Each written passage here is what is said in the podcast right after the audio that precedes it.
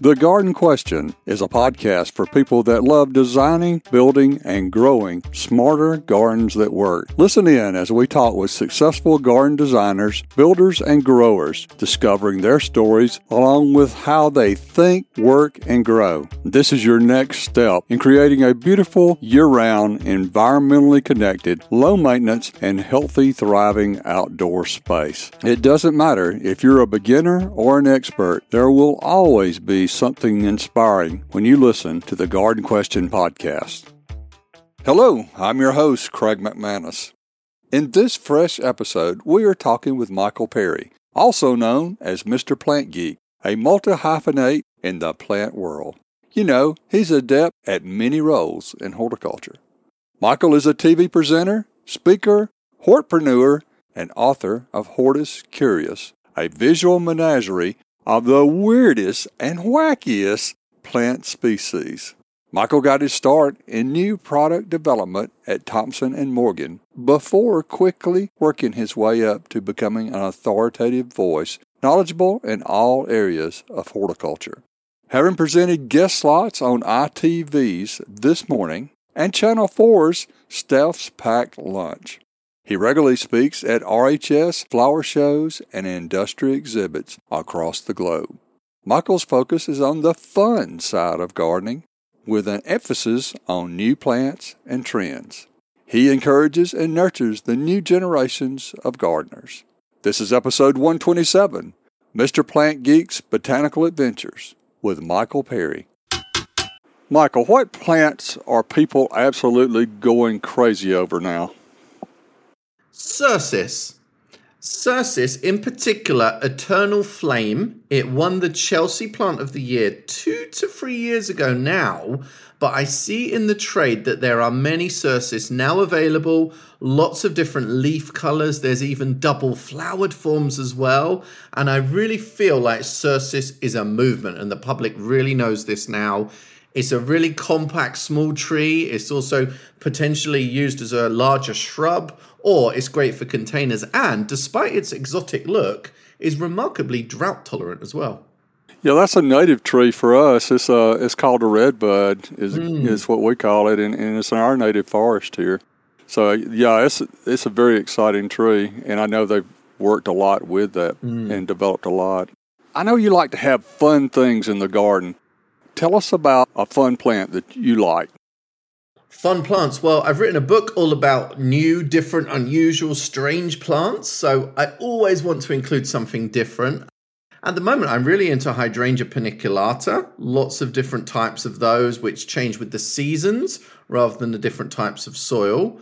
I'm always, because of my kind of plant selection heritage, I'm always looking for those slightly different ones as well. And I know there's a variety called milk and honey that actually has a fragrant bloom as well. So the nectar kind of has this really wafty little fragrance too. Yeah, thinking a lot about hydrangeas at the moment.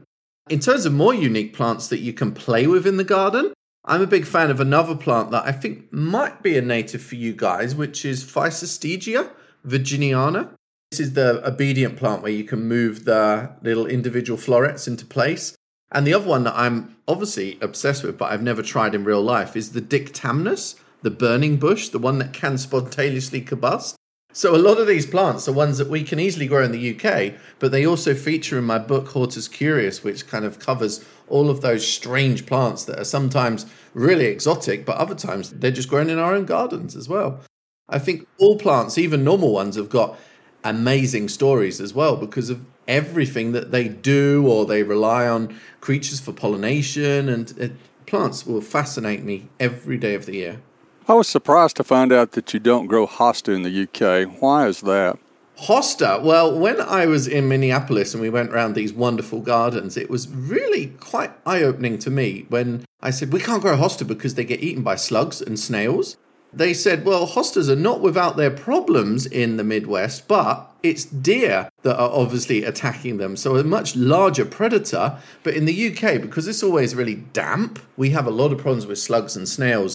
Hostas really only work well in containers or where they're lifted above the ground. And I think, to be honest, a lot of people lost faith with hostas because they couldn't believe in them. the fact that they could grow them. So there's really need to do a lot to kind of inject some interest into hosta again. But I really noticed during that tour of Minneapolis that you're allowing a lot of your hostas to flower and actually enjoying the beauty of the bloom as well. And that is something we don't do in the UK. So that adds another dimension to an already very useful garden plant. Maybe people need to be a little bit more patient. Maybe plant some sacrificial lettuce next to their hostas. Do y'all do the beer and a saucer trick for slugs? Yeah. Is there one particular hosta that has caught your eye lately? Gosh, well, I'm very excited about the breeding and how that's developing. And I remember many years ago, there was a variety called Cherry Brandy that was one of the first to have the red in the stem. And there are now more varieties such as Fire Island, where the red is starting to get into the leaf. I think one day in a few years, we'll be looking at a red-leaved hosta. But at the moment, there's one that really gets me going, which is white feather. This is a very fascinating plant because in the spring when the hosta emerges, it's completely white, no chlorophyll there at all. Now the original white feather would then go a kind of mucky green, kind of pale green colour in the summer. But last week I was at a trade show in Holland and they tell me there's a white feather improved that is actually staying a better colour in the summer. Well, no colour at all because it stays white, but it's an amazing hosta. And even, you know, they're so collectible and people are starting to realize that in the UK, especially the little miniature ones as well, which I also love. I just discovered those mini ones. I didn't even know those existed until about, well, probably 6 months ago. Yeah, they're super cool. Black has been a fashion basic for a while, but now it appears that that's creeping over into plant material. Can you talk about that? Well, black in terms of flowers has been fascinating for many years, and I'm always selecting better black tulips, for example, or kind of black different fritillarias. But in terms of the foliage, I was really jealous and salivating when I saw Bailey Nurseries on your side of the pond release their first edition's Eclipse, the hydrangea with this dark foliage that stays dark all through the season. And in whatever growing conditions as well. That was a real like, whoa. I'm waiting for that to come to the UK. Maybe in 2 seasons we'll get that. But right now in Europe, there's another couple of really interesting black leaf plants that are already available. Weigela Electric Love is gorgeous. It has a black leaf. Well, can we call it black? I think we really can, to be honest. It is a very, very dark leaf. And the flower, Weigelias, have been worked on a lot over the last few years here in Europe. And the flower is almost getting large, trumpet-like, like a foxglove, up-facing as well, which is very different to Weigelia, the usual style. Furthermore, there's a new Calicarpa, which you guys probably have as well through Proven Winners, which is coming to Europe through Volkplant. And this is Calicarpa Pearl Glam, which I think is a really clever name. This has a dark foliage, so it's kind of like a dusky, kind of bronze purple colour. And interestingly, when I spoke to the seller of this variety on the Proven Winners stand, they said it actually goes to berry while the foliage is still on the plant. So not only has this got dark foliage, but it's also behaving in a very different way to give you such a different contrast to the usual berries on bare stems. So I'm really excited about those few black leaf shrubs that we've got coming through.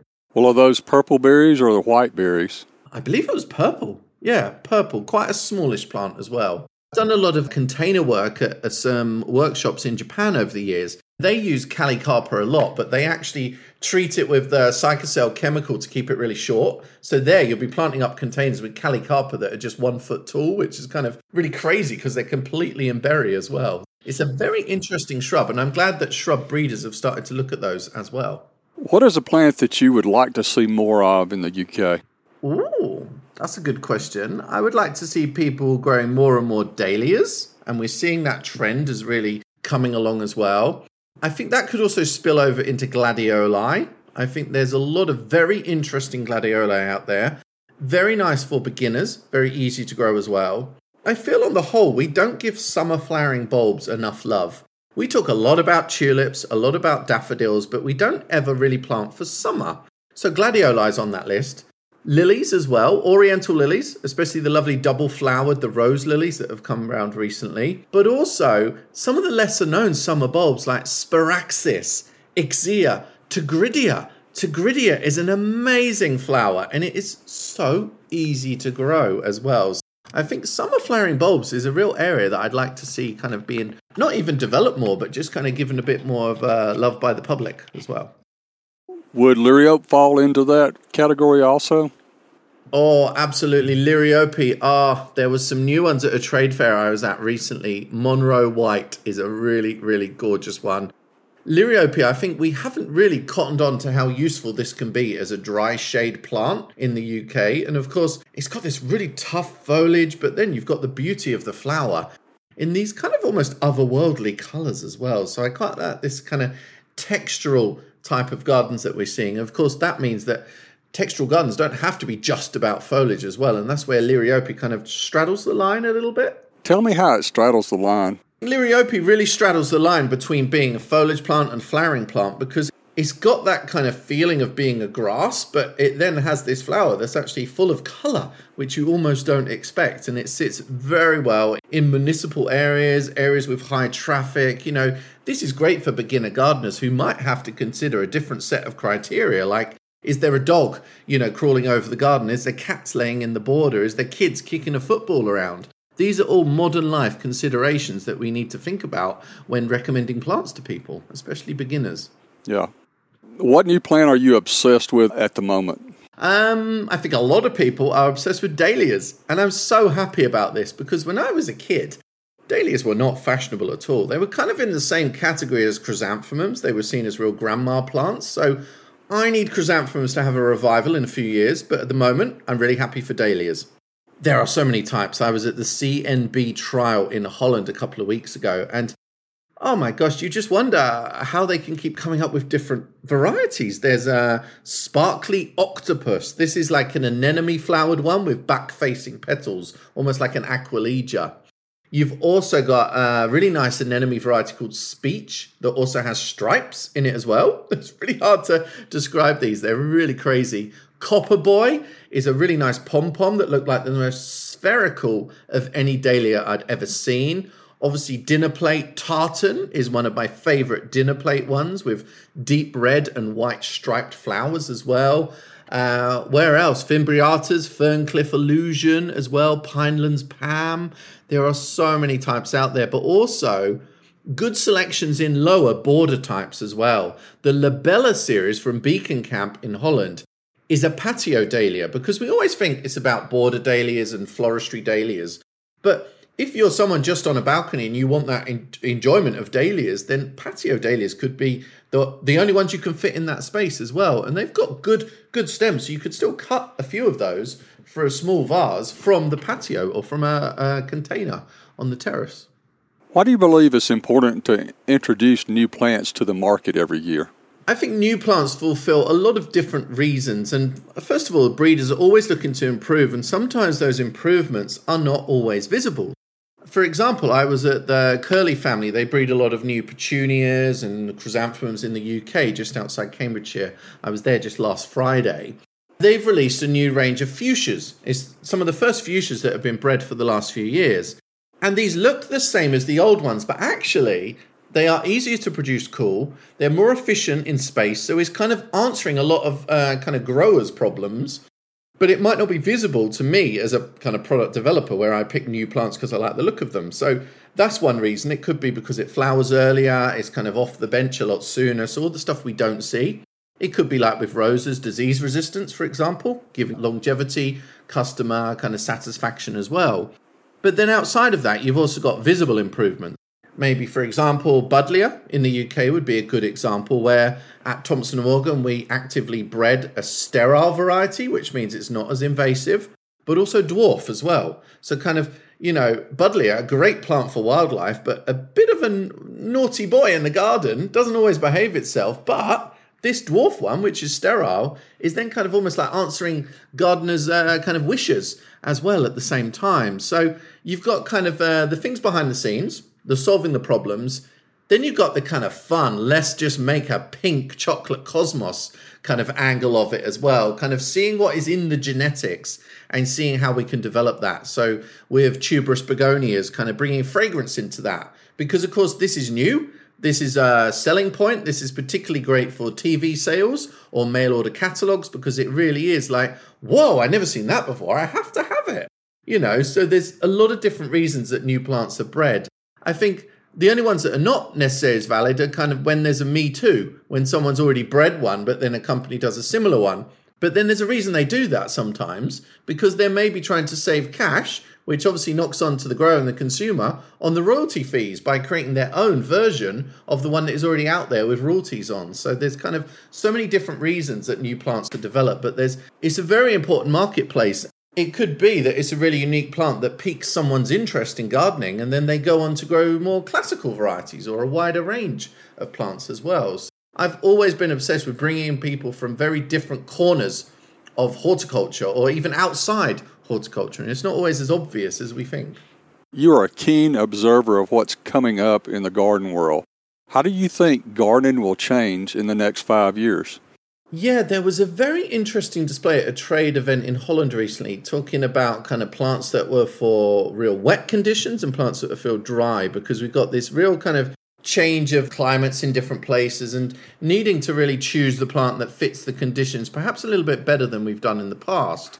I was really interested to see a few of your rain gardens in the US when we went around some gardens in Minneapolis. Very interesting, great for runoff, kind of a lot of kind of bog-loving plants like Lobelia, such as that in there. But on the other hand of all of this, we're looking at obviously more drought-tolerant plants. I think maybe the days of having petunias or kind of hungry plants in hanging baskets might be over a little bit. We might be starting to use trailing pelargoniums, which are obviously very drought-tolerant, maybe mixing those up alongside sedums or maybe osteosperms or things that you wouldn't usually see in a hanging basket, which is kind of where I think that market might move a little bit. Also, I think with annuals as well, I think there might be kind of like a few sustainability questions over why would you buy a marigold that flowers for just 3 months of the year when you could have a Coreopsis tinctoria that maybe flowers for 3 years, you know, giving you 6 months each year in the summer. So maybe there's a new range of bedding plants that will be used a little bit more widely that are almost like the bedding plants that you never have to pull out of the ground because they're doing the same every year, because there's plenty of plants through modern breeding that now flower for 5 months of the year. You know, some of these new foxglove hybrids with isoplexis will flower for 5 months. Alstroemeria, the Intercantia series from Holland, is really cracking, and this is comparable to any bedding plant, but it'll flower every year. So I think the markets are changing in a few different ways. And of course, houseplants is kind of grew, kind of plateaued a bit. But I think that's because the collectors think that houseplants are only foliage plants. They need to start collecting orchids, flowering plants, give a bit of love to the unique calanchoe that are out there as well, perhaps. You appear to be stacking up many frequent flyer miles on your worldwide gardening adventures. To what extent do you see plants crossing over the borders to other markets? I would say in my kind of previous development career with Thompson & Morgan, I didn't ever visit the Californian pack trials because I didn't feel it relevant, because very often the same plants are launched in the US as in Europe at the same time, obviously to kind of maximize on the marketing that is put together. And I felt that anything I would see extra is something that I probably couldn't grow in the UK. So I was kind of okay with only seeing it in Europe. So I did see a lot of duality with the varieties that were then released. Of course, I'm consistently jealous that you guys can grow Capharanthus, Caladium, Colocasia as well, but I think sometimes we're a little bit of a change in climate. Someone said to me at a trade show last week that Pharaoh's Mask Colocasia could be grown in Northern Europe. So kind of like some of those things are changing. So it could be maybe we have completely comparable ranges in a couple of years' time. Who knows? Have you observed any common traits in gardeners on your travels? Common traits in gardeners, I would say, this might blow your listeners' minds, but I think sometimes the vision of the garden you think is in a country is not how people really garden. Japan, for example, I've traveled there a lot. I've worked with Japanese companies. We all think a Japanese garden is really zen, really calm, lots of gravel, lots of aces. In reality, many Japanese gardens for normal people at home, you know, not showcase gardens, are kind of like beautiful chaos. We almost call this like wabi-sabi, which is where you allow nature to kind of shape and change man-made objects. So they're a little bit kind of like they let nature kind of have a hand in theirs. Very often they're kind of packed, almost kind of lots of pots everywhere.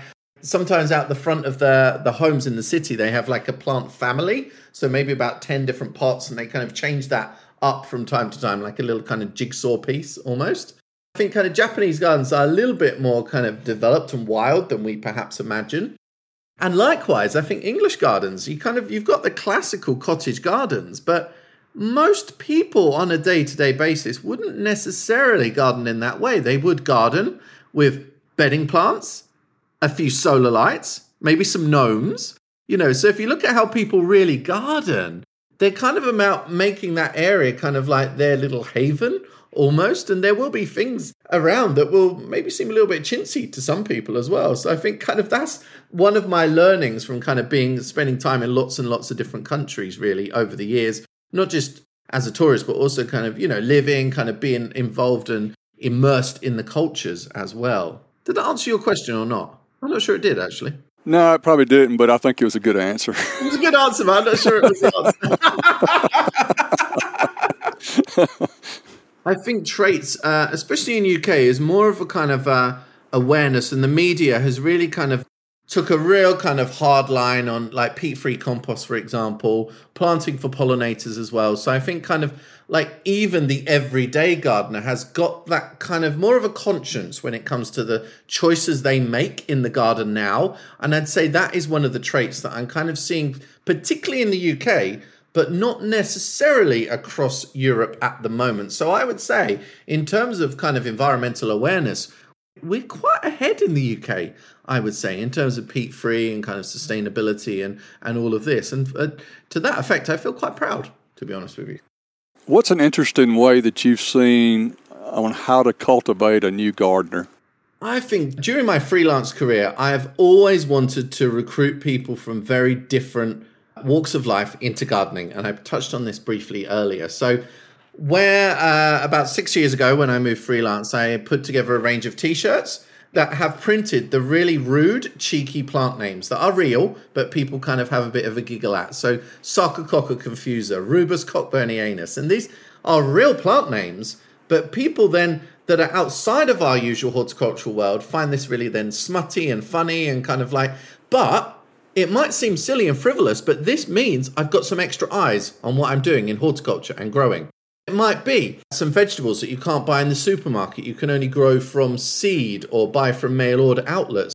Maybe then I'm going to be showing something with miracle berries where you can, chew on a lemon and it tastes sweet because of the miracle berry change. So novelties. I think novelties is a real gateway to bring people in from different walks of life that wouldn't usually consider even interacting with plants, let alone grow them. But once I've got them kind of recruited in that way, to get new people into gardening is not always the obvious route. It's not always like, right, let's show you how to plant up a balcony planter.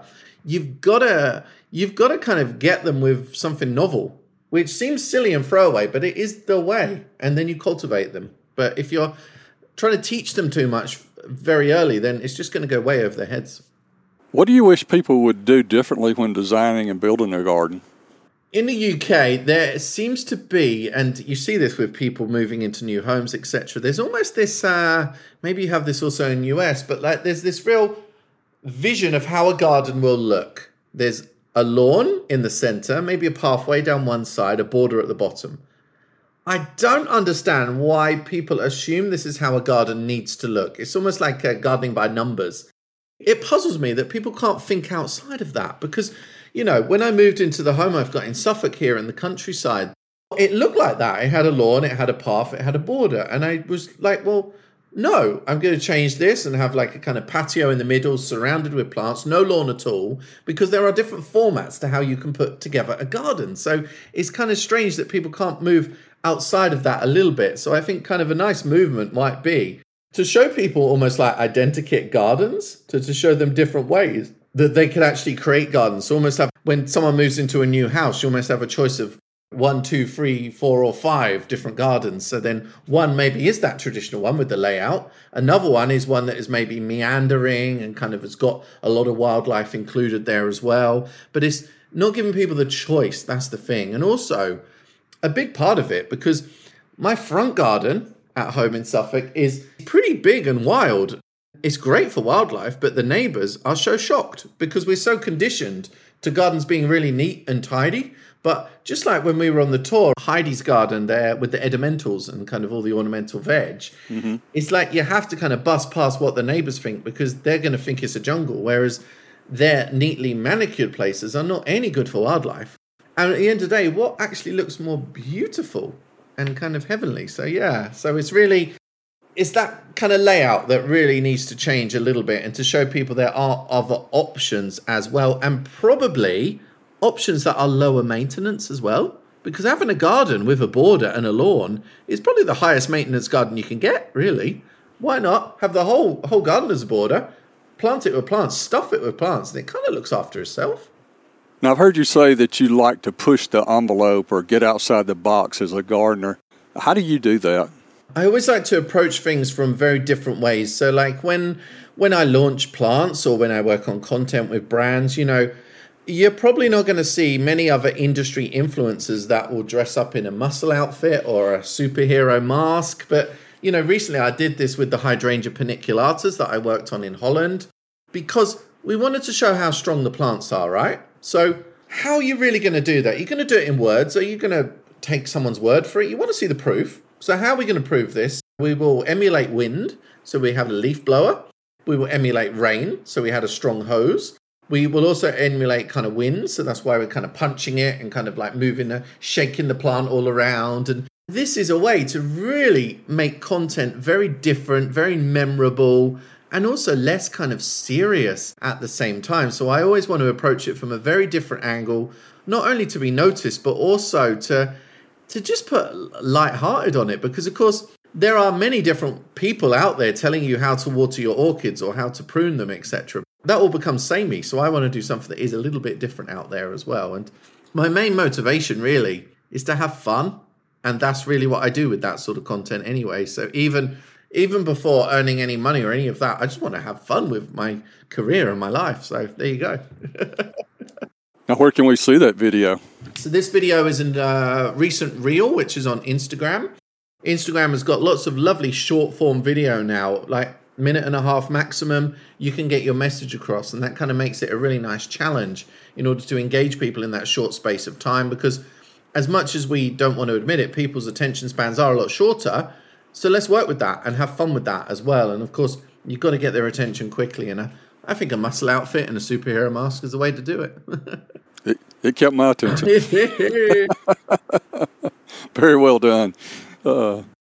What garden myth would you like to smash? What garden myth would I like to smash? Well, I think weeds. Weeds is obviously an area for discussion, because a weed is obviously something in the wrong place. And it really shocked me when I'm there and I'm like looking at Ipomoea quamaclea, this lovely ferny leaved climber. And I'm like, I would dream to grow that. But you guys are like, it's a weed. So it's all about weeds in different contexts. So I think kind of people's, the fact that a weedy garden looks messy, I think that is a myth that we need to bust, because a lot of weeds, in inverted commas, are great for pollinators. And the more plants that you plant in your garden, the less that you will have undesirable weeds as well, because actually the more plants you've got there, the denser the growth, and kind of you're probably not going to get many of the kind of more invasive weed seeds actually settling down there, because most of the soil is covered. So I would say, yeah, myths around weeds really, and kind of their the judgment that they are subjected to. I think weeds as part of a border or part of a grass is kind of then almost wildflower territory. I think weeds, of course, amongst patio slabs or in gravelled areas, that is the occasion when they are a weed to me. But when they're in a border, I'll work with it. And the most amazing display I saw at Columbine Hall in the UK last year was tulips planted amongst stinging nettles. And the shape of the tulip flower and the shape of the stinging nettle foliage was beautiful, honestly. So, yeah, it's just about context, changing our mindset, but also not worrying about what the neighbors say. Yeah. And that's the hardest part, actually. What is your earliest garden memory? Not necessarily a nice one. I remember growing a runner bean seed at school down the side of a jam jar. I remember lifting and dividing iris with my grandma as well. I remember the smell of chrysanthemums, tomato leaves. But I don't know if it's my earliest memory, but I remember growing a Tradescantia houseplant from a cutting at school. and grew it on, potted it up, kind of so. And then I went to plant it into the garden at home. I don't know why I was planting a houseplant in the border, but never mind. And I actually stood on the plant. And I remember I was so sad. I really cried about destroying this plant. And I was really sad for so long. Yeah, so that was maybe my first memory, but certainly my saddest memory in early years. Why did you decide to pursue horticulture as a profession? I wasn't sure I could do anything else. No, I think there's always one thing in your life that is your passion, almost like you might call it a vocation. And if you actually make that your career as well, I think you're pretty lucky. And it's not that easy for everyone, you know. And I think for me, it was plants and horticulture, and it was very natural. I didn't really imagine anything else I could do or would want to do, actually. Yeah, even as a child, that was the only thing I was really focusing on and thinking about. I do wonder, though, like, obviously growing up a lot with my grandparents, spent a lot of time with them. If they were interested in something else, like cookery, would I now be a cook? Because I don't know if the things that your grandparents are in rub off on you, because you tend to spend a lot of relaxed time with them. It's different than being with your parents, who are kind of, you know, you're more of an irritant to, perhaps. But yeah, so I do wonder if things would have been different. But no, I wouldn't want to do anything else. And I'm really pleased at how this turned out. And like I say, I'm not sure what else I could do. Do you have a funny garden story you could share with us? I guess any funny story is probably linked to doing TV and QVC. And like sometimes, obviously, we want to show samples. So, you know, very often we'll make a plant out of nothing just to show a kind of prop of how it will grow. Mm-hmm. And this is obviously always done in a realistic way. But sometimes, you know, someone will walk up and it's like, you completely created this plant out of nothing. And it's like amazing what we can then make from this. It's all about the shortcuts when it comes to TV. Or maybe we planted up a border and everything's just dropped in 5 minutes before. I guess that's the whole illusion of any big flower show like Chelsea as well. So those stories are always quite funny because people don't imagine you can do that with plants at all. So yeah, anything linked around that really, I would say. I guess also when plants surprise people as well, that's always a good thing. Maybe Venus flytrap. They're always very amazed when they realize the Venus flytrap doesn't only catch insects, but it can also count as well. That's always a pretty shocking moment for people too. How do they count? Venus flytrap obviously is looking to catch their prey. And inside, if you think about the pad, there's little tiny hairs. And those hairs need to be triggered twice in a 20-second period before the trap even thinks about closing. So it needs to know it's got a good meal. It's not just going to close for raindrops or leaf debris. Oh, okay. But once that's closed, it isn't really ready to eat the insect yet because it's waiting for the insect to move around a little bit and trigger those hairs 5 more times before it pushes the base together and makes a stomach. That way it knows it's got a decent meal and not just a tiny little fly in there. So, yeah, so that is how it can count as well. And that's probably even more interesting than the fact it eats insects, really. Yeah, that is interesting. I guess it digests it with enzymes, or how does it? Yeah, because it just kind of pushes the base of the lobes together and then digests with the enzymes down there. And they can reopen within maybe about a couple of months as well. And certainly if there's no bites there, then it is going to open and let out that tiny insect that is insignificant meal. Oh, wow. In your professional career, who's been your biggest influencer? Very good question. I would say kind of obviously in my early years, like my grandma, because I would have learned a lot of stuff from her. Sadly, she hasn't been around since I'd been at the end of school, really. So she won't have seen any of my career and how that's developed. But I would say, I don't mean this to sound kind of self-centered, but I say my own influence is myself in a way, because I tend not to use too much time worrying about what other people are doing, because I think you can get very caught up on, you know, seeing other people as competitors or rivals, and you don't entirely focus on what you're doing yourself. So I think kind of I influence myself because I kind of have ideas, put them into action. Yeah, my only real marker is myself. And I think that's a much safer way to approach things a little bit as well. And then you kind of just, you let your creativity flourish because then you're not worried about whether it will be accepted or someone's already done it or someone's about to do it or steal your idea or this and this. Maybe an odd answer, but it's one that feels true to me. Yeah, I can see that. What is your most valuable garden mistake? I would say I'm still learning all the time with my garden at home in Suffolk, because I've only really built this in the last couple of years, and I hadn't had a garden for many years because I'd been traveling around, so I really hadn't had much to show for what I do, and to kind of really to then design a garden and make sure it is then giving you interest in many months of the year has been kind of a little bit challenging, because there's certain moments where there's so many plants, but there's not much actual color. And so kind of I think through having my own kind of palette and kind of easel to work on, that's how I've kind of then learnt through what I may or may not be doing wrong and how I then can advise other people as well. So I think you need to see it in your own garden. And also, obviously, that spills over into trialing plants, looking at new plants as well, seeing them up close and kind of how they perform through the seasons and how they perform, you know, as a good garden plant is really important to see up close too. What have you recently learned about horticulture or gardening? I've learned that it's a really nice industry to work in.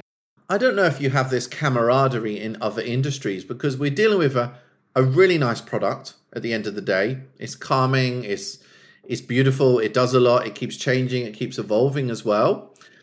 Maybe part of the difficulties is also that the product keeps evolving. So try and get a plant ready for a live show on a certain date. That's actually quite difficult as well. So kind of, yeah, so I've kind of learned that it is really an interesting, very varied industry. It's not as simple as people seem. The career options are not as basic as people might imagine when they kind of approach it. So not everyone's a landscape gardener. There's a lot of different jobs like writing copy for labels, presenting on TV, kind of developing things. It's kind of, there's so much involved. And I think it's a magical industry, and it's really kind of homely and friendly as well. And I don't know if you get that in the plumbing industry, for example, or IT. What do you reckon? I'd like for you to complete this statement. In my garden, I have not always got enough color. I also have an Acer that has died, but it took a long time to die.